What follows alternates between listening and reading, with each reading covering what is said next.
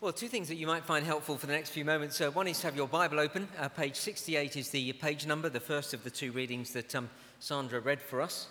Uh, the other thing that you might find helpful is to dig out uh, in your little bundle uh, this uh, sermon outline so that whether you like take notes or not, at least you can see where we're up to and whether we're going to ever end. We are going to ever end, you'll be pleased to know.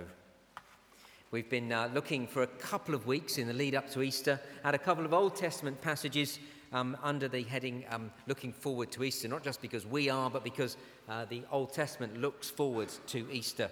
And uh, today we look at Exodus chapter 12. And uh, just as um, Chris has helpfully reminded us uh, through, as we've been singing this song, we do need to ask God to open our hearts. Uh, let me do that now as we pray. Let's pray. We have been uh, praying as we've been singing, Heavenly Father, that you would prepare our hearts and so we ask you now to open up our ears to hear, uh, that you would help us to um, not only hear your word, but receive it gladly. And uh, may it bear fruit in our lives as we change to live lives uh, which point people to the Lord Jesus, lives which are pleasing in your sight. And it's in Jesus' name we pray. Amen. Uh, I don't need to tell you, I've uh, noticed it uh, uh, for many years, I guess you have as well, how different Christmas is to Easter. At Christmas, a week away from Christmas, if we were uh, in that state now, there would be an eager expectation around, a buzz in the air. Everyone would be talking about it. What are you doing for Christmas? In our house, we can't wait for Christmas to come. And I've got to say, I love it as well, as well as the children. But Easter, of course, we know it's coming. But if anyone's excited about anything to do with Easter, it's the thought of a long bank holiday weekend, or if we're really lucky, a chance to jet off to warmer climes. And yes, our children uh, like the idea of Easter eggs and gorging themselves silly on chocolate for a few days, but Easter and Easter weekend doesn't seem to have the same air of expectation and, and excitement around it, not even for the committed Christian family. Well, today, as we look at, it, at, Exodus chapter 12 and the Passover, I think we'll see that we, we've got it all wrong. Not that we shouldn't celebrate Christmas, but that Easter should be so much bigger for us. The Passover, Exodus 12, is looking forward to Easter. The Passover is fulfilled in the cross of Jesus Christ. And here we'll see how and how much the Passover and therefore Easter is to be enjoyed and celebrated. It should be the greatest celebration of the year for the Christian. Indeed, it is that word celebration which has really struck me as I've uh, read this again uh, in preparation this week. I've not really seen this before. Look at how the Passover was to be marked. In Exodus chapter 12, one of the big words, one of the repeated words, is this word celebration. I've put the, um, uh, the, the verses on the handout. See verse 14. This is a day you are to commemorate for the generations to come. You shall celebrate it as a festival to the Lord. The same word celebration comes twice in verse 17, comes again in verse 47, again in verse 48. The Passover was to be celebrated. And just look at the extent of the celebrations that they were to hold back then. Verse 15 For seven days you are to eat bread made without yeast. Look at verse 16. On the first day, hold a sacred assembly, and another one on the seventh day. Do no work at all on these days except to prepare food for everyone to eat. That is all you may do. In other words, the, uh, the Lord, if I can put it this way, is telling us to have a big long bank holiday. Um, in order to celebrate. And he says the only work that you are to do is work in the kitchen to prepare food in order to have a scrumptious banquet. That's what you're to do for this time. Have a feast at Easter, not just on hollow chocolate eggs, but delicious bread and roast lamb and wholesome fresh vegetables. Verse 17 Celebrate the feast of unleavened bread, because it was on this day that I brought you out of divisions out of Egypt. Celebrate this day as a lasting ordinance for the generations to come. So, do you see, the Passover was to be marked by one week long celebration of feasting with the family. Because, as you see there in verse 17, it marked a day of deliverance. The Lord says in verse 17, It was the day I brought you out of Egypt. That brings us to our first point. See, we're getting through quite quickly. The first point on the handout celebrate God's deliverance. See, that's what the Passover and indeed the whole of the book of Exodus is about. It's about a deliverance. Indeed, I would argue it's what the whole of the Bible is about. Uh, this Easter, a number of people will be jumping on aeroplanes to get away to somewhere warmer. And if Greece or one of the Greek islands is your destination of choice, and if to get there you fly with the Greek airline Aegean Air, when their air hostesses do that thing at the beginning of the flight, you know, where they run through the evacuation procedure and then they point out the emergency exits, which are here, here, and here. Remember that bit? Yeah, well, probably you don't. We all look down. We're not even bothered, are we? We all know how it goes. But as if you watch them, as they point to the word exit on Aegean Air, you will see the word, not exit, but exodus. That's what exodus means. It's an exit an escape route when you're in trouble. Now, this whole book is about an escape route, a deliverance. That is the very heart of the message of the Bible, of the book of Exodus, of the Passover, and of Easter. It's about getting out of trouble, escaping a calamity. That's what Easter and the cross of Jesus is about. Now, at the Passover, verse 17, the Israelites were delivered out of Egypt. They were getting out of a calamity. Egypt held Israel captive, and they were hard taskmasters who enslaved Israel in the squalor and flies of that dusty land. How Israel longed to be free, and so the book begins by them crying out for deliverance from God. But while Egypt, uh, by being in slavery in Egypt, was terrible, there was something greater than being slaves in Egypt they needed to be delivered from. And we see that in verse 12. See, on the night, on the same night, I will pass through Egypt and strike down every firstborn, both men and animals, and I will bring judgment on all the gods of Egypt. I am the Lord. Now, you see, yes, they needed to be delivered from Egypt, but they needed a greater deliverance the deliverance from the judgment of God. I was uh, listening to the news the other day, and as they reported on one of the terrible war zones in the world at the moment. The reporter talked about those caught up in this war zone as facing a fate worse than death. That was the phrase they used. Here in verse 12, we see the fate that is worse than death. It is the judgment of God, because it is a fate that goes on beyond death. Indeed, it is a fate that I really know at death. As we die, we will all face God. And what a thought to meet him, not ready to meet him, but to face his judgment. That's a fate worse than death. We all need to find an exit, the exodus from that fate. Now, here's a great surprise that I've not really seen this clearly until this week. As we look carefully at verse 12, we see that religion won't deliver us from God's judgment. Look again at verse 12. On that same night, I will pass through Egypt and strike down every firstborn, both men and animals, and I will bring judgment on all the gods of Egypt. I am the Lord. I will bring judgment on all the gods. Isn't that very striking? Egypt was a very religious nation. They had many gods. The Egyptian gods are represented here, represent all the superstitious ceremonies, all the magic, all the pagan beliefs by which people of that land tried to protect themselves in this life and especially through into the life to come. So, look, we all know this. We've all seen the archaeological finds that the Egyptians were very religious, and we know the extreme lengths they went to to get themselves through death and into the next life. You see, the point is this they hoped that their religious superstitions, many of them, would protect them in death. But you see it there in verse 12. All attempts, including all religious attempts to rescue myself, actually, rather than bring deliverance for me, compounds the problem and brings God's judgment on me. End of verse 12, the Lord says, I will bring judgment on all the gods of Egypt. You see, uh, let me try and spell it out because it might be a surprise to you what I'm saying.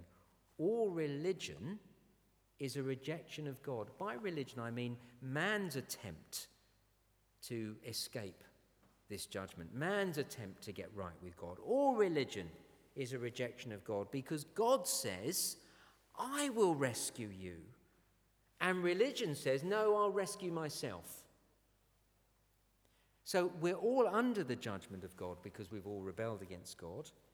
And God Himself graciously gives us a way out, an exodus, an exit.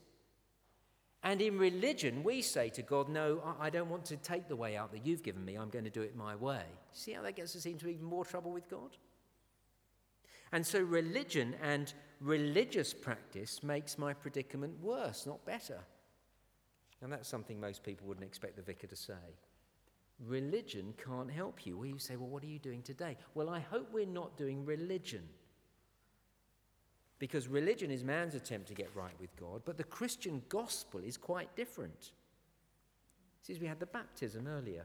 We weren't uh, saying to Nathaniel, now you've just got to keep doing lots of religious practices and you've got to try harder in order to get right with God. We were saying something quite different. We were saying, no, God has done something for you, and we hope when you grow up you'll know that. That God has cleansed you, He has given you the, the, the exit, He's given you the way out of trouble, you see. Isn't that wonderful? I'm not asking you to do those religious things, I'm asking you to remember the gospel of the Lord Jesus. Of course, the other great problem with religion is that in religion, I'm never sure I've done enough. Never sure that I've been good enough or religious enough. And so I have no certainty of being at peace with God and no assurance that when I come face to face with Him, I'll be okay. So I hear someone describe his mother in law like this. And he, was, he, he said she's a lovely lady. But he said this a more religious person you are unlikely to find she goes to the Mass every week and follows all the rules, but she feels guilty. And then he said, She was born in guilt and she will die in guilt. Now that's tragic and that's religion. Never knowing if you've done enough to get right with God. But the gospel of Jesus Christ tells me it's all been done for me there is a, an exit, there is an exodus, there is a way out of the problem of the judgment of God coming upon me. That's the heart of the Easter message. That's the heart of the cross of, the, of, of Christ. And that brings me joy and peace and wonderfully confidence in death. Now that's worth celebrating. isn't it? Can you think of anything more worth celebrating than the fact that you think, I know I'm right with God, and when I die, everything's going to be all right with Him?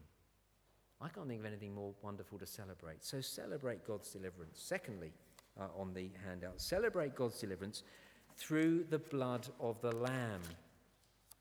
Now, that might sound like very technical Christian language, but it all comes from the Exodus, from Exodus chapter 12. The celebration here in the Exodus centers around a lamb, a lamb slaughtered and look with me at verse 21 of Exodus 12. Moses summoned all the elders of Israel and said to them, Go at once and select the animals for your families and slaughter the Passover lamb. Take a bunch of hyssop, dip it into the blood in the basin, and put some of the blood on the top and on both sides of the door frame. Not one of you shall go out of the door of his house until morning. When the Lord goes through the land to strike down the Egyptians, he will see the blood on the top and sides of the doorframe and will pass over. That's where the, the, the, the, the name, the Passover, comes from. He will pass over that doorway, and he will not permit the destroyer to enter your houses and strike you down. See, here's the Passover. The angel of death, rather than entering a household and killing the firstborn in that family, will pass over that house and will not bring God's judgment upon it. Now, that deliverance came about through the death and blood of a lamb. We see it all spelled out earlier in the chapter. A lamb was to be bought, a, a perfect lamb, a lamb without defect, we're told in verse 5. And note in verse 6 how the lamb was to live in the family for four days. And then, end of verse 6, the lamb was to be slaughtered, have its throat cut. And after the lamb had been roasted, the family were to eat the lamb that night. And while the lamb was being cooked, Dad was to go outside the house with the blood of the lamb in a bucket. And you'll see, we've just read it in verse 22. He was to take a bunch of hyssop, that is a common herb in the Middle East. So pick, uh, pick something out of the garden and then use the hyssop as a paintbrush. And he was to paint the blood of the lamb on the door frame of the front door. And then he was to go inside, eat with the family, and make sure the family didn't leave the house that night. And we're told that the blood of the slain lamb on the doorframe would save the family from the plague of the firstborn. You see, God had promised back in chapter 11 that he would bring upon Egypt a most terrible judgment because you see, the, Egypt, the Egyptians weren't letting his people go. And he'd sent them plague after plague, and they kept ignoring it. And so now he had to send them the worst plague of all, the plague of the firstborn. And we read about that in chapter 11, verses 4 to 6. And if you're still on the handout, we're now over the page, which means we're probably about halfway through. Now, that might be very depressing for some of you. Say, I'm only halfway. Or for some of you, you might be saying, well, that's okay, we're getting through it. See, please see it the other way if that's where you're at. We're nearly halfway through. And so, uh, chapter 11, verse 4. Moses said, This is what the Lord says About midnight I'll go throughout Egypt. Every firstborn son in Egypt will die, from the firstborn son of Pharaoh, who sits on the throne, to the firstborn son of the slave girl, who's at her handmill, and all the firstborn of the cattle as well. There'll be loud wailing throughout Egypt, worse than there has been or ever will be again. But among the Israelites, not a dog will bark or any man or animal. Then you will know the Lord makes a distinction between Egypt and Israel. Everyone in the land would be affected by the plague of the firstborn. That night, every household would wake up in the morning to find their firstborn child dead. Can you believe it? And there was one way, and one way only, to be rescued from that judgment. That was to take the lamb as a, as a substitute so the lamb would die instead of the firstborn in your family. And you take the blood and put it on the, on the doorframe of the family home. The blood was a sign. They were sheltering under the blood of the lamb. And what a night that must have been. Look down to chapter 12 and verse 29. This is what actually happened. At midnight, the Lord struck down all the firstborn in Egypt, from the firstborn of Pharaoh who sat on the throne to the firstborn of the prisoner who was in the dungeon, and the firstborn of all the livestock as well.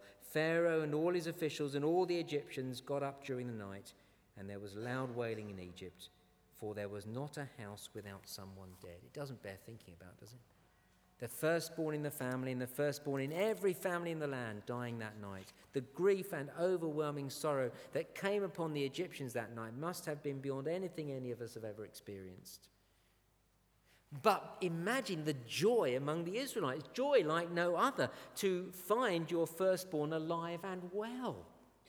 When there was such calamity, but mine is safe. Can you imagine the relief and joy?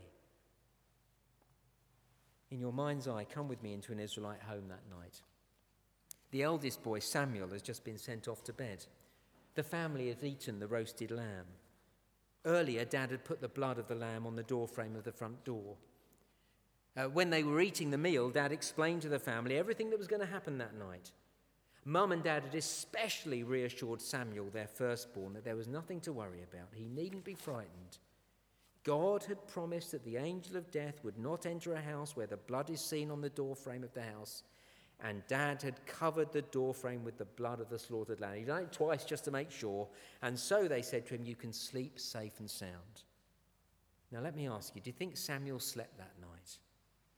At first, he didn't because his two younger brothers, Joshua and Joseph, were having a pillow fight. But then they dropped off, and normally he'd have dropped off too. But tonight he can't sleep. And after tossing and turning for an hour or two, I imagine him getting up out of bed, putting on his dressing gown and slippers, and going downstairs to the kitchen for a glass of milk, and asking his mum, who was reading the paper at the kitchen table, Mum, did Dad put the blood on the door frame? And Mum reassuring him, Yes, Samuel, of course he did. And will it work? Will it save me? Yes, Samuel, we've done exactly as the Lord told us. You've got nothing to worry about. Now go back to bed, darling, and we'll see you in the morning.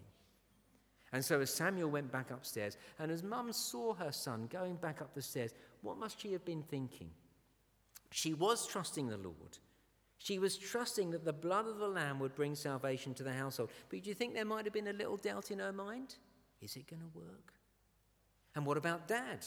Earlier in the evening, he'd painted the blood on the doorframe, and at the same time, his next door neighbour was painting the blood on the doorframe of his front door. And when his neighbour finished the job, he looked over the garden fence and said confidently to Samuel's dad, Well, there we are, safe and sound. The blood of the lamb will protect us from the judgment. My lads are safe as houses now. But Samuel's dad, feeling a bit rocky in his faith, said to him, I admire your faith. I know this is what the Lord's told us to do, but I'm really finding it hard to see how it's going to make any difference at all.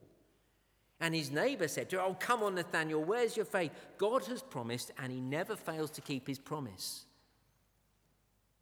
Now, I tell the little story because you can see among the Israelites that night there were, there were people of varying degrees of faith. From young Samuel, who's having to be reminded by his parents of the truth, his dad, who really can't see how to make any difference, but he's trusting it anyway, his mum, who is trusting, but she has the occasional niggle of doubt, and then the next door neighbour, who is rock solid and doesn't seem to have a doubt in the world. And then the next morning, when they woke up to the sound of wailing in the distance from the Egyptians, mum and dad run into Sam's bedroom and find him alive and well because they sheltered under the blood of the Lamb. And next door, the other family went running into their firstborn son's bedroom, and he was alive and well because they too were sheltering under the blood of the Lamb. But you see, it's not about how much faith we have that saves us. Even if our faith is wavering and uncertain. And I know when I speak to people in this uh, church family, some people say, I don't have very strong faith. Let me tell you, there are times when I don't either. It's wavering all over the place. I have all sorts of doubts sometimes. But if we're trusting in the promise of God, trusting alone in the blood of the slain lamb, then salvation will be ours as well. You can't be any more or less saved. You'd be saved just as much as the one with wavering faith as the person whose faith seems strong and solid and immovable. Isn't that wonderful? And let me ask you this how would they have felt in the morning? When they ran in to see their firstborn still alive. Relieved? Oh, yes, they'd have been relieved, but rejoicing, heart full of thankfulness. Can you think of anything that would make your heart sing more than to run in and see your little one safe and sound? They'd have wanted to celebrate, wouldn't they? Not only on that day, but on every anniversary of the Passover, they'd have had a party. They'd have been, they'd been delivered from the judgment of God. No wonder the Passover is such a great time of celebration. And that's why Easter should be a time when we celebrate more than ever. Yes, celebrate at Christmas. I'm going to do that. I love it. But all the more at Easter. For Jesus is the Lamb of God who takes away the sin of the world. Jesus, the, the perfect, sinless, unblemished Lamb of God who lived among us for a time and then who shed his blood as a substitute for us by dying on the cross. If we shelter under his blood, we don't actually have to put blood on the doorframe. But if we are saying, I'm trusting in his blood, even if we've got little faith, we can be sure that we'll, res- we'll be rescued from the judgment to come. We can face our death with confidence. Isn't that wonderful? And you see, it's not about being religious. It's not about anything we do it's all about what God has done for us. It's not even down to how much faith we have, it's down to the death of the Lamb and God's saving act. Doesn't that make you want to celebrate? Doesn't it make you want to celebrate more than anything in the world? Christian, let me say to you, through Jesus, the Passover lamb, you've been rescued from the judgment of God. That is so good, we should hold an annual festival of celebration. See, that's verse 14. This is the day you're to commemorate. For the generations to come, you shall celebrate it as a festival to the Lord, a lasting ordinance. And it is so good, we should celebrate for a week. Verse 15, for seven days. It's bigger than Christmas. For the Christian, it should be huge. And it's a time to be spent with the family, with the church family. Celebrate this Easter and every Easter. Celebrate bigger Easter than you do any time of the year. And celebrate here, will you? Will you with, with us, with the church family? It's so good, God says, have a week's holiday to feast. Now, I'm afraid I can't tell you to take a week off work. You'll have to ask your boss to do that. But why don't you do it? Start with us on Maundy Thursday uh, at our agape meal. Be with us on Good Friday, morning and afternoon if you like, but come along, and Easter Sunday. And then from Bank Holiday Monday, take a holiday and celebrate by feasting much. It's that good. Celebrate God's deliverance. Celebrate God's deliverance through the blood of the Lamb. Thirdly, and much more briefly, celebrate God's deliverance through the blood of the Lamb all year round. See, Easter is such good news that it will be a festival that is to be lived out not just this weekend, but all the year round. Let me show you what I mean by that. Verse 15 describes the feast of unleavened bread, this, this week of celebrating, bread made without yeast. And it speaks of removing all yeast from the house, verse 15. For seven days you're to eat bread made without yeast. On the first day, remove the yeast from your houses, for whoever eats anything with yeast in it from the first day until the seventh must be cut off from Israel. And in the next few verses, speak of this feast of unleavened bread. Now, with that in mind, this feast of unleavened bread and the, the, fact you've got to get rid of all yeast, with that in mind, turn with me, if you will, to 1 Corinthians chapter 5 as we draw to a close. Page 1147 is the page number. Page 1147. 1 Corinthians chapter 5 and verses 6 to 8. And this is the second of the two readings that Sandra read for us. Now, I'll read from verse 6, but before I do, let me tell you if you look back to verse 1, you'll see that in the church, this is remarkable, in the church in Corinth at the time, there was sexual immorality going on. Uh, you see there at the end of verse 1? A man has his father's wife. That means that somebody in the congregation was either sleeping with his stepmother or with his mother. And can you believe it, verse 2?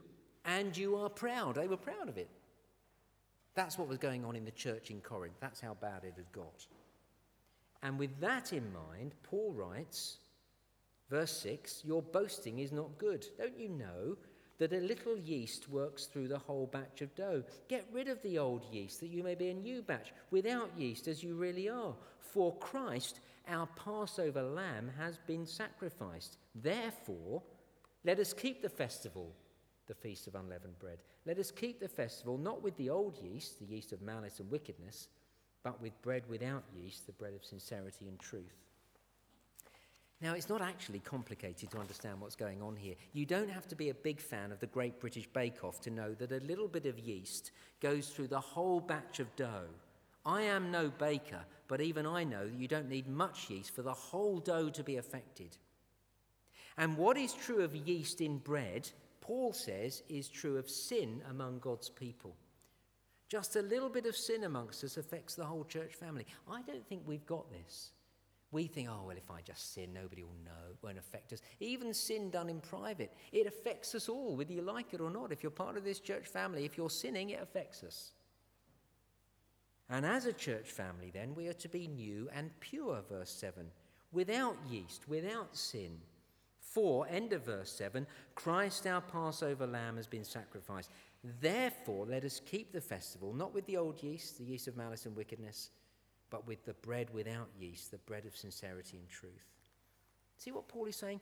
Motivated by the Passover lamb, the cross of the Lord Jesus, we are to live out this feast of unleavened bread all year round by living a life without malice and wickedness. Motivated by the sacrificial death of Jesus Christ, we should get rid of, end of verse 11, sexual immorality, greed, idolatry, slander, drunkenness, and swindling. We should be people who are, end of verse 8, sincere and truthful. That is, not hiding sin away, not pretending it's not happening, but being transparent in living a life of godly living.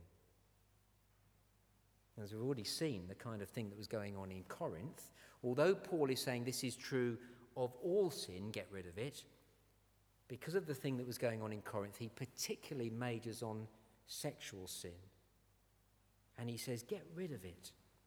Be motivated by the wonderful death of Jesus. Celebrate the Passover and the Feast of Unleavened Bread by getting rid of sexual immorality among you. That's what Paul said to Corinth. And sadly, I think I need to say the same here. For there are people in this congregation who are caught up in pornography, and some who are harboring feelings towards someone else's spouse, and others who are single and engaged in sexual intercourse, and others who are committing adultery. That happens in this congregation from time to time, sadly.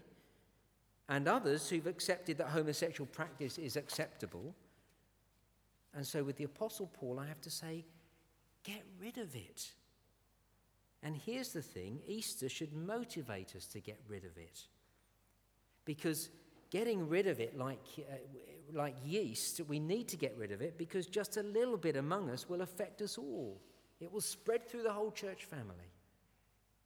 We should be so thankful for the Passover lamb, the Lamb of God who takes away the sin of the world, the sacrificial lamb who saves us from the coming judgment. So thankful that we don't want this stuff in our lives anymore. And so we should do away with them as a way of celebrating what he has done for us. I'm so thankful that you've died for me. I'll live a life that is pure for you. That's how we celebrate Easter all year round. Easter, then, uh, remembering Christ the Passover lamb. It should be such a highlight for us. There should be an eager expectation in the air that outweighs anything we experience at Christmas. We should celebrate it with the church family, celebrate it by feasting, and celebrate it all year round by living a life of godliness. That is how to celebrate Easter.